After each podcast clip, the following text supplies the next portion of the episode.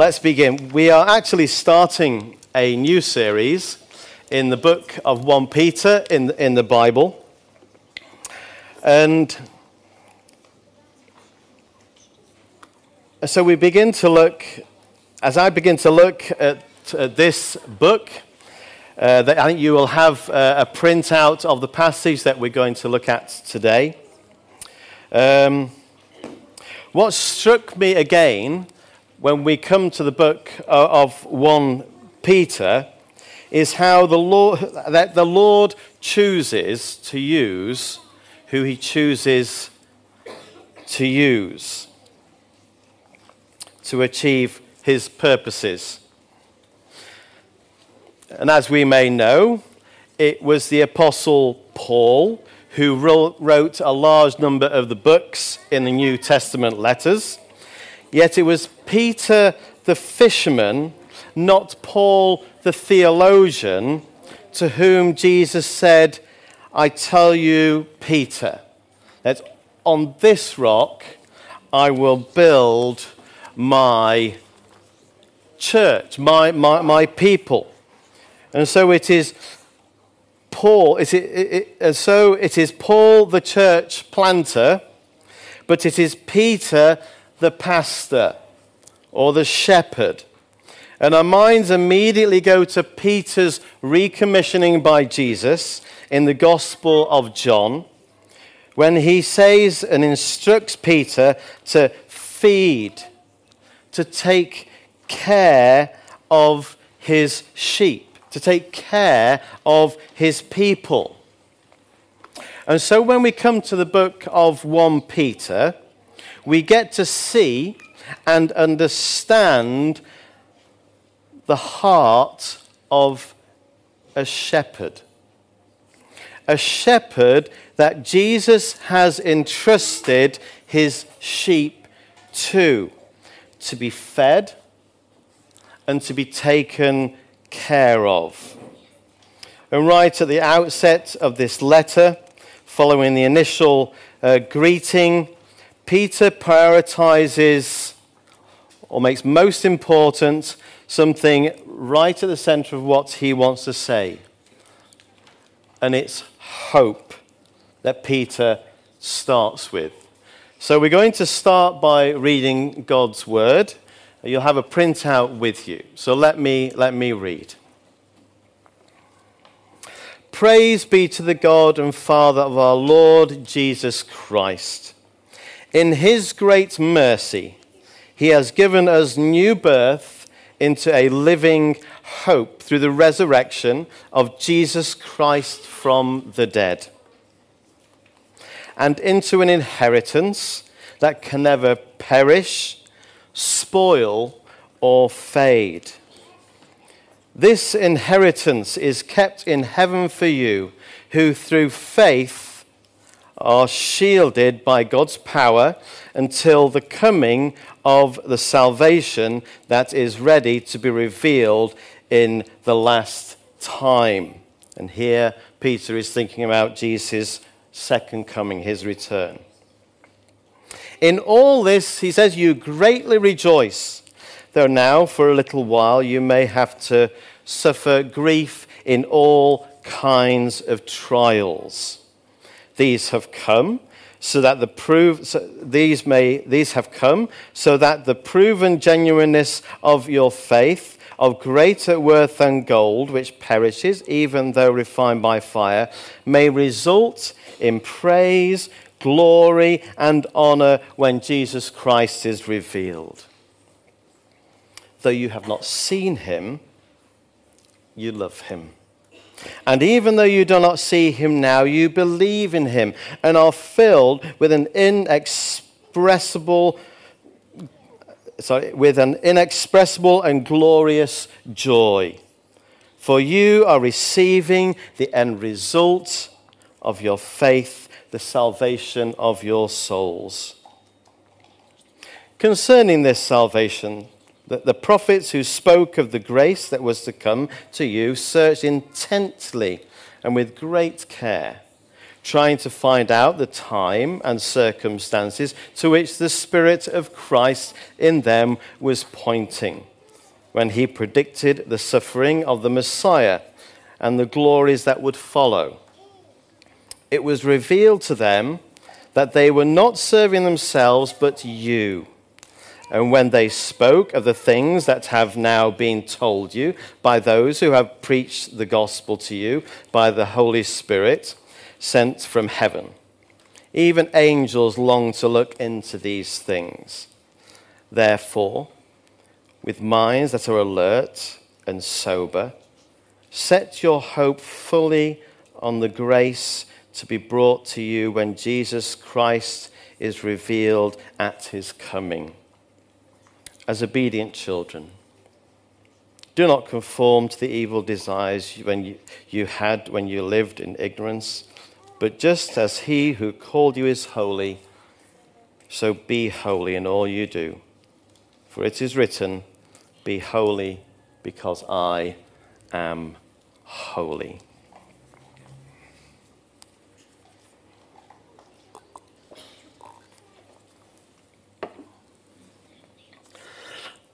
it, it has been said that a person can live 40 days without food, four days without water, four minutes without air, but only four seconds without hope. You know, it, it's quite a, a, a trite little saying, but I think it makes an important point, doesn't it? A psychologist called James T. Bowden said this Human beings are very much like plants. Without, so with, with hope being the water that allows us to flourish and, and grow. Remove hope from our lives, and like plants denied water, we will wither and die. One person described hope as that belief that things are going to get better. But the truth of the matter is that for many people, hope can mean little more than just wishful thinking. That your football team you know, I hope that my football team win the next match. I hope that Charlton Athletic don't get relegated. I hope I get promoted at work to a better job. I hope I pass this exam or that test. Or I hope that at least some form of stability can be achieved by our new Prime Minister. Some of it, as I said, it's just wishful thinking. I shouldn't be such a cynic.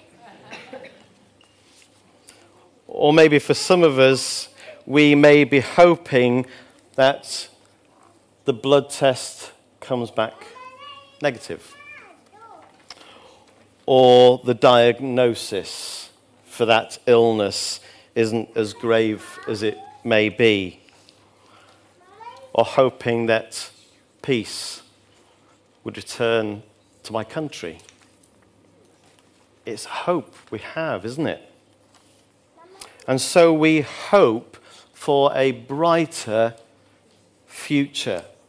We hope for something better than this.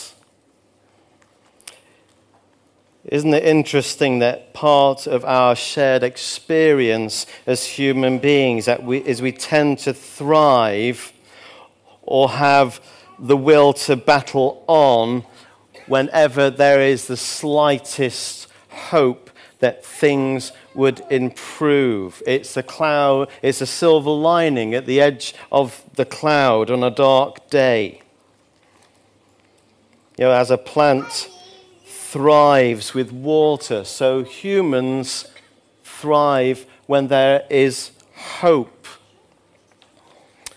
Just reading a little bit, and, and one uh, an Indian chap who was in, engaged in politics in India, and, and he was struggling, finding it hard to find hope.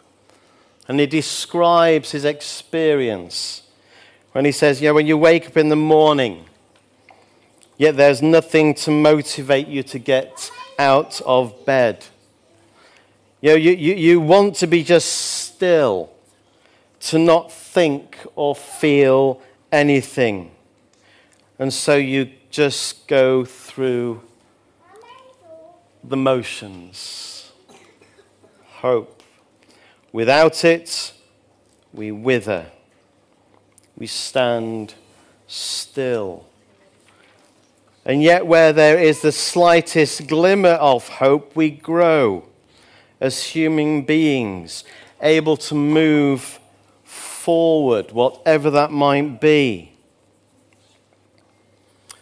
But it's how God has created us, it's how we are made as God's creatures.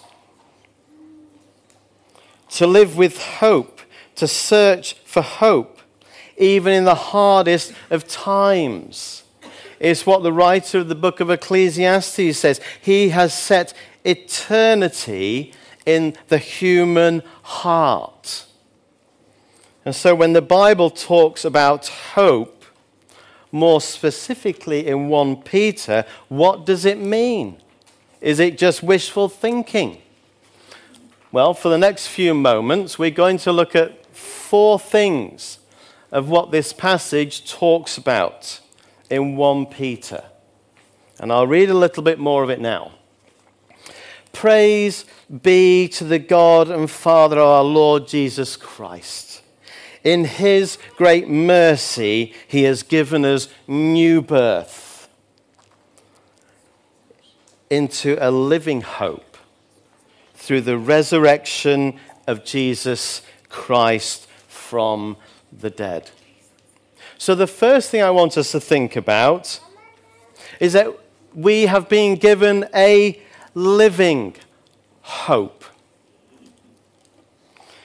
You know, it's far more than wishful thinking, a kind of vague hope that things will somehow work out positively, when in reality, there is never any real guarantee. Life just isn't like that. And we have to be honest with ourselves, don't we? But here, Peter talks of, talks of this hope as being living, a living hope. How can Peter talk about this? Well, because this hope is not about turns of events. It's not about personal prosperity.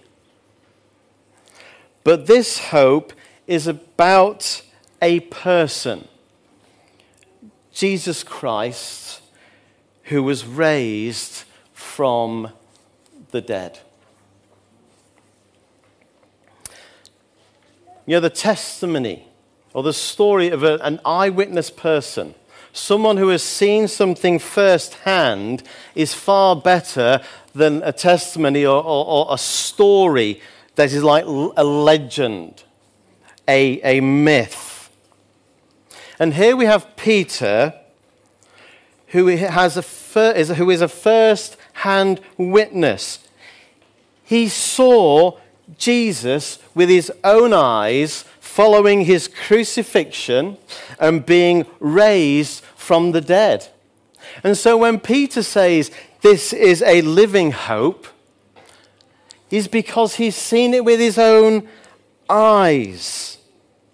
And so he say, he's able to say with utter conviction this hope is not a dead hope or just wishful thinking, but this is a living hope in a living Savior. And everyone who would have read the original letter knew this. And so we can have this same confidence that this hope the Bible talks about is a living hope, not a dead hope. not just wishful thinking that starts and ends with, with us. The second thing I want, to, I want to talk about is that this hope is incorruptible. This hope is incorruptible. Yeah, we see in verse 4, Peter goes on to describe this hope we have uh, as, as an inheritance. Now, most of us uh, would not necessarily look at an aging relative purely in terms of a financial gain when they pass away. Sometimes we may joke about having a wealthy, distant relative with the hope that maybe one day we would actually benefit from this person's will, this person's estate. But we don't think about people like that. But we can't deny the fact that if we are fortunate enough to be left an inheritance, it can certainly work towards easing the financial pressures, the financial burdens of life. You know, we could even describe an inheritance as a mixed blessing. But here, when Peter describes this hope as a blessing, it certainly isn't a mixed blessing. And neither is it a short lived, temporary blessing. You know, one hobby I have, and some of you will know about it, is that I have a vintage Lambretta. And I enjoy tinkering with it. I enjoy making it shiny and look pretty. My wife once described it looking like a nail bar. But I have forgiven her. And one of the things that we joke with our kids about is that who's going to inherit this scooter when I die? To be honest, our children would rather not inherit it. they don't care about my hobby. But seeing as Sam is in the room this morning, we will leave it to our favorite. Sam. I hope my other two children aren't listening online. They're all special.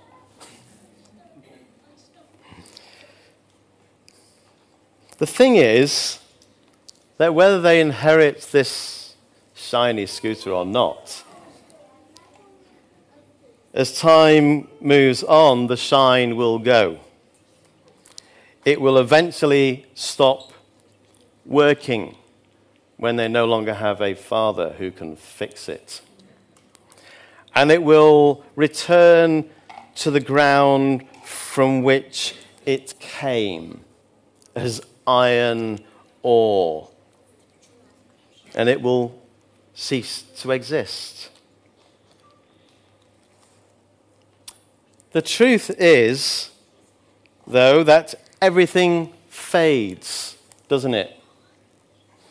Everything wears out and spoils. Ultimately, our brightest dreams, our most noble hopes, our loved ones, they all fade eventually. That's life here on earth. But the thing about this hope we have in Jesus is that it's permanent. This hope is incorruptible. And it reminds us of the hymn, doesn't it? Swift to its close ebbs, li- ebbs out life's little day. Earth's joys grow dim, its glories pass away change and decay, and all around I see. O thou, Jesus, who changest not, abide with me as I abide with you. This hope is permanent by nature. eternal in length, and more glorious and spectacular than we could ever hope to imagine.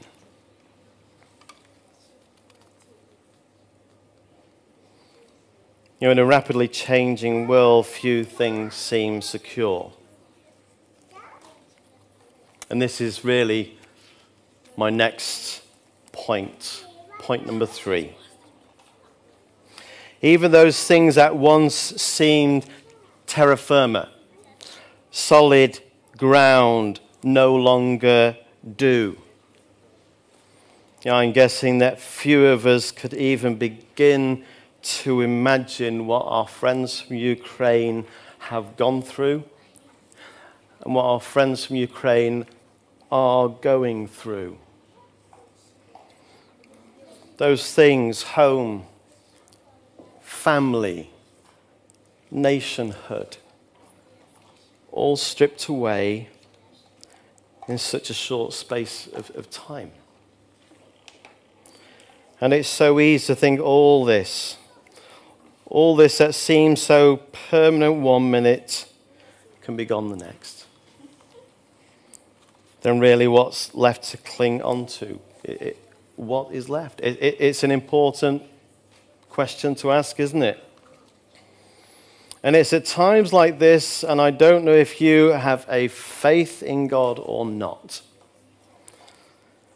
But the temptation is to believe that even God has set you adrift.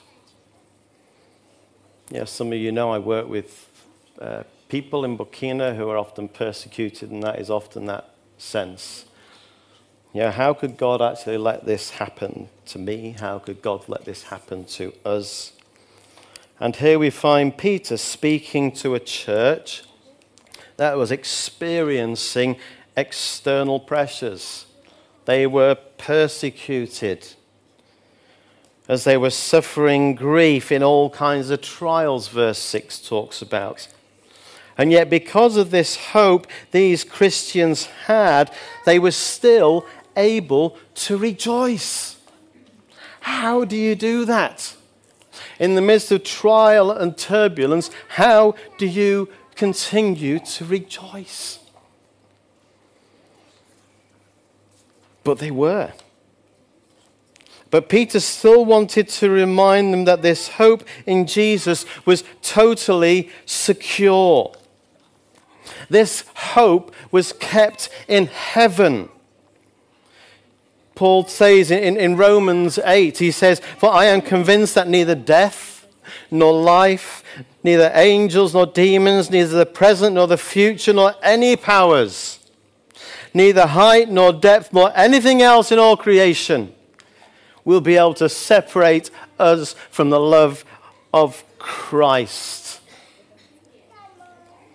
Or as the writer to the book of Hebrews says, but we have this hope as an anchor for the soul, firm and secure. This hope is going nowhere. And fourthly and finally, and possibly most importantly, this hope is relational. This hope is about a relationship.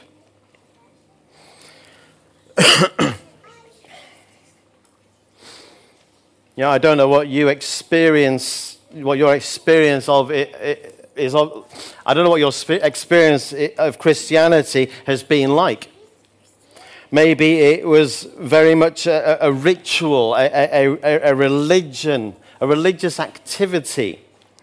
Maybe it was kind of quite cold or, or, or harsh or distant.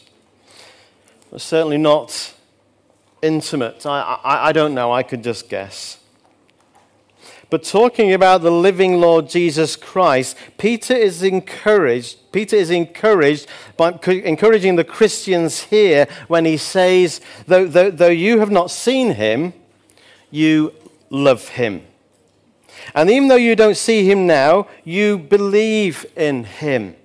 and are filled with an inexpressible and glorious joy. Though you have not seen him, Peter has seen him. He walked with him for three years. These Christians hadn't.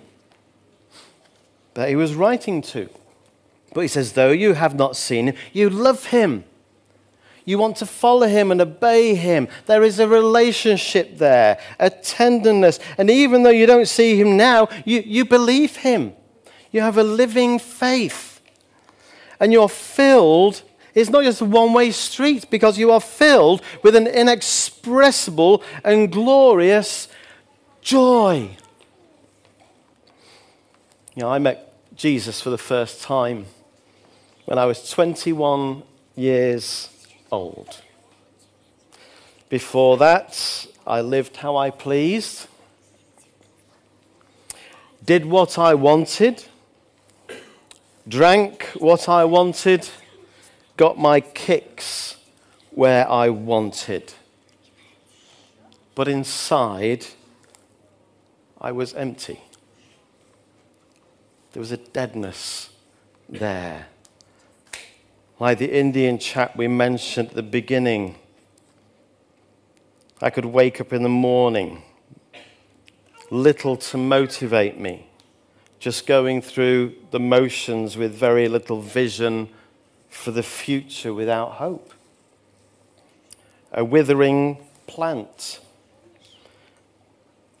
But when I met Jesus, everything changed. And, and, and, this inexpressible joy that, that Peter describes in verse 8, I had now become became a reality, it became a reality for me. I'd experienced that joy. Now, for those who know me, I'm not a joy freak. You know, you don't see me every Sunday at the back of the church. Look at Mark, he's filled with joy. I hide it quite well. I think for most of us, we have moments of, of, of joy. We have moments when, when, when uh, something comes alive in us, and we can't explain why as, as, as Christians, but we know that there's a relationship there. And within that, there is this, this, this joy, and, that, and there is this hope.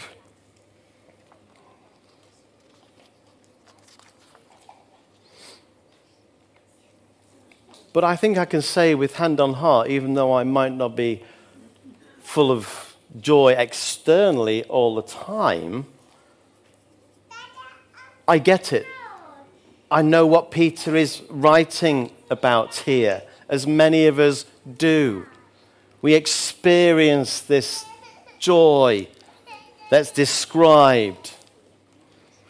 But the point I'm wanting to make is this the hope that the Bible talks about is not pure theoretical, it's not just an idea. This hope is personal.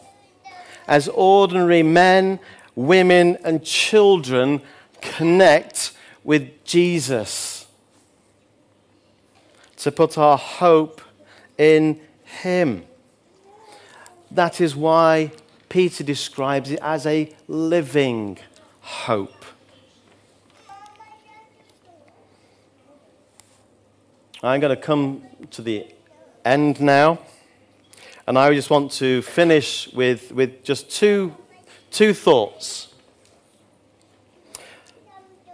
The first thought really is directed to those who have already put their trust in, in Jesus Christ, who is our hope.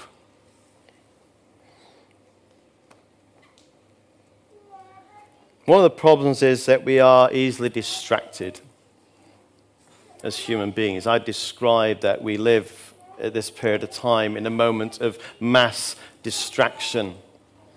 It's not unusual to go to a restaurant and see a couple facing each other, and yet they're both on their phones, distracted. We have so many, so much information flow it really is too much to cope with a lot of the time.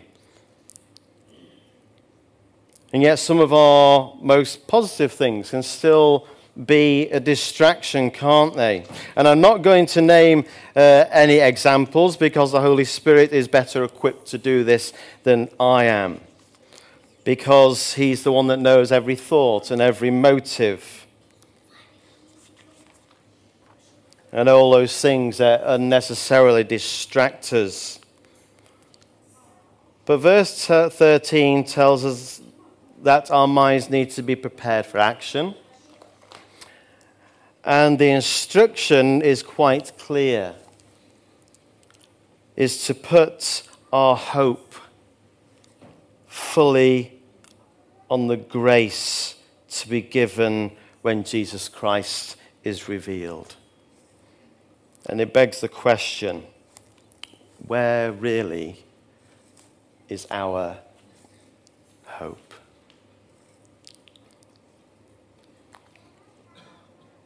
Is it that point that we look towards constantly for Christ's return?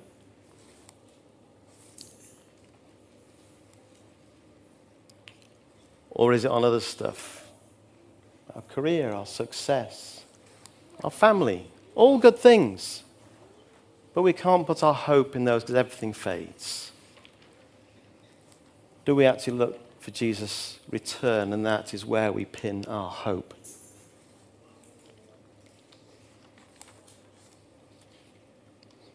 The second thought is aimed at those who are really not yet connected with Jesus in a way that we've been talking about this morning. Yeah, maybe you feel that, that, that, that emptiness that we spoke about. And you would love to know this hope that the Bible talks about a little bit more. And Jesus wants to, you to know that hope.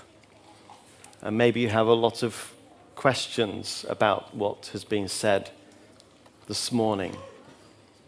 And I just say to you, no, no pressure at all. Ask questions. You know, there's people in this church that just love to talk to you about their relationship with Jesus and how it's transformed our lives. You know, it's why we meet on a Sunday to worship a living Lord Jesus Christ. You know, it's why we like to reflect the love of God by caring for one another, caring for you guys. Come and talk. Come and talk to us. Because a journey always starts with one simple step, and that step just might be a question. So let me pray for us as I close, and I'm going to hand back to the band. Heavenly Father, we do thank you for your incredible love for us. But we thank you this morning for the living hope that we have in Jesus Christ. Because we don't serve a dead Messiah or a dead prophet, but we serve and love a living Savior, and his name is Jesus. Lord, may we rejoice in that. And Lord, if we don't know you, and you've spoken to us this morning, then give us the courage to ask those questions. What's this hope you have? And how can I have that hope? And in Jesus' name we pray. Amen.